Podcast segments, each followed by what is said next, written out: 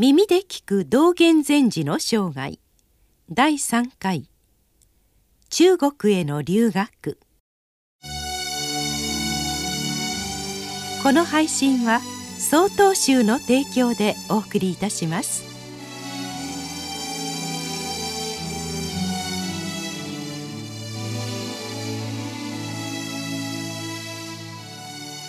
憲法5年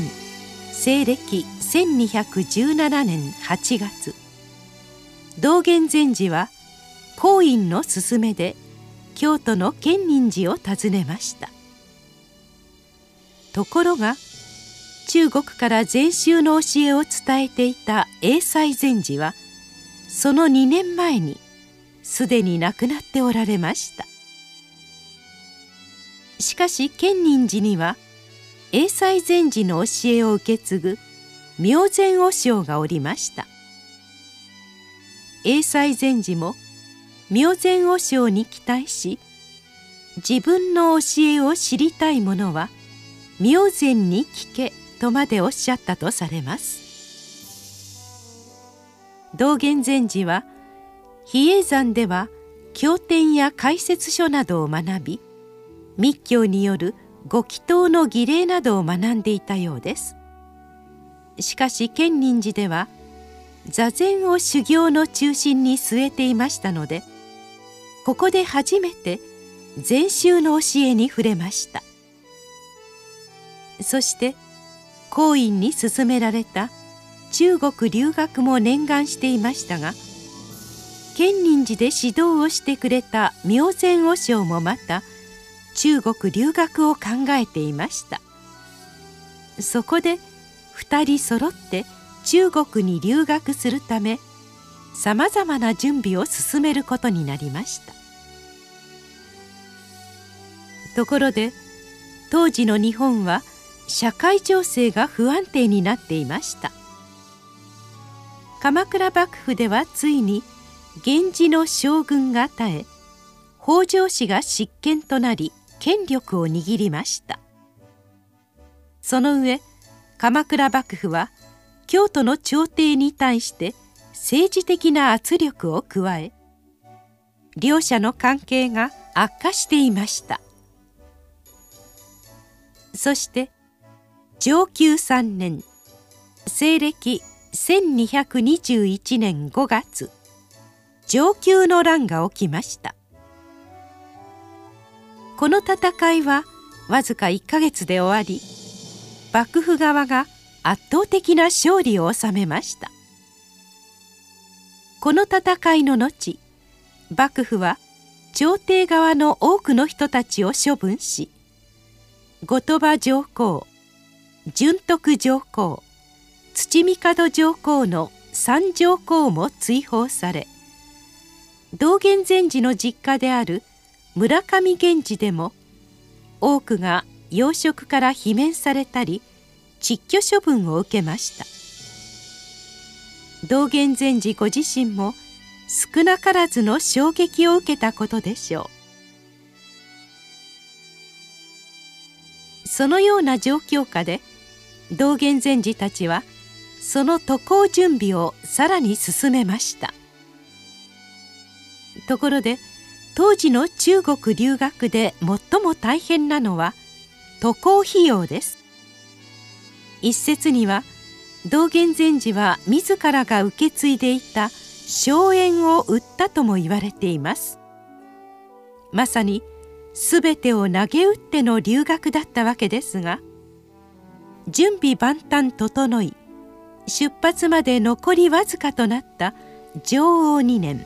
西暦1223年の初め明禅和尚の師匠で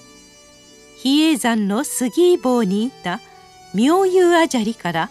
急な知らせが届きました。それは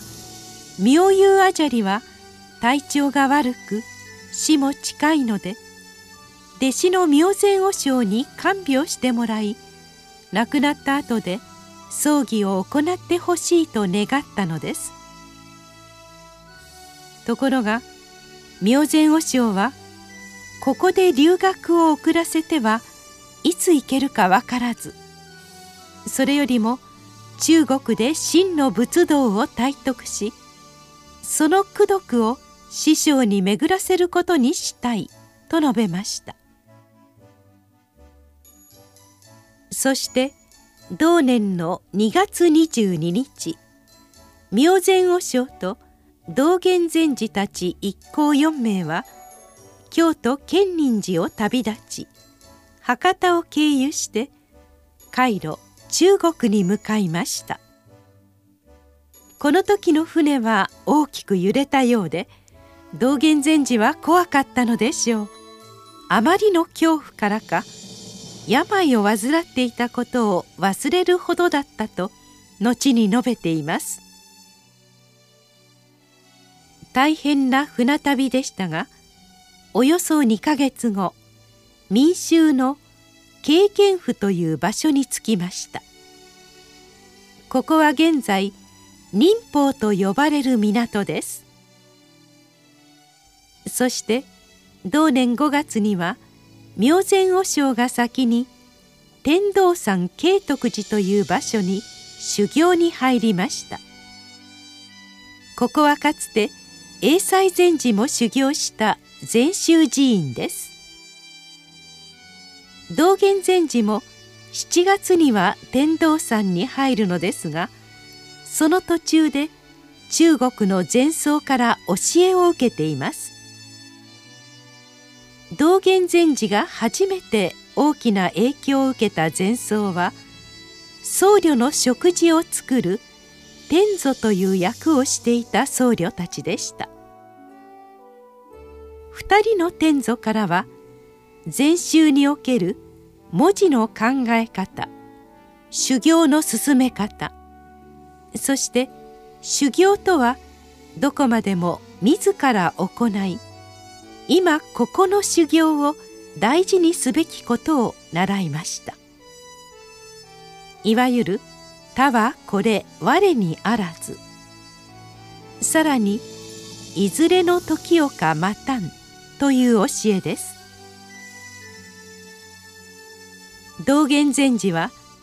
中国で修行を続けながら真実の仏教を伝えている師匠少子を求め続けついにその人に出会うこととなります。それはまた次のお話。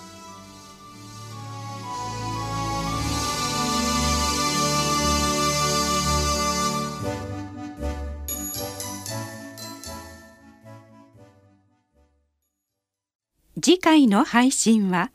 1月28日です。